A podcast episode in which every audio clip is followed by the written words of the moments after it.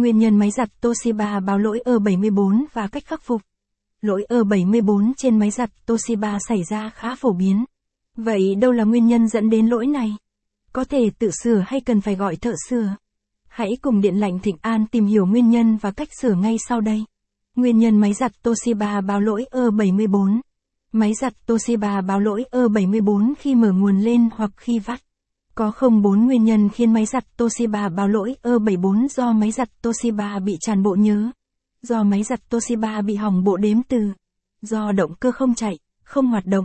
Do bót mạch bị hư. Cách sửa máy giặt Toshiba báo lỗi E74 có không bốn nguyên nhân dẫn đến máy giặt Toshiba báo lỗi E74.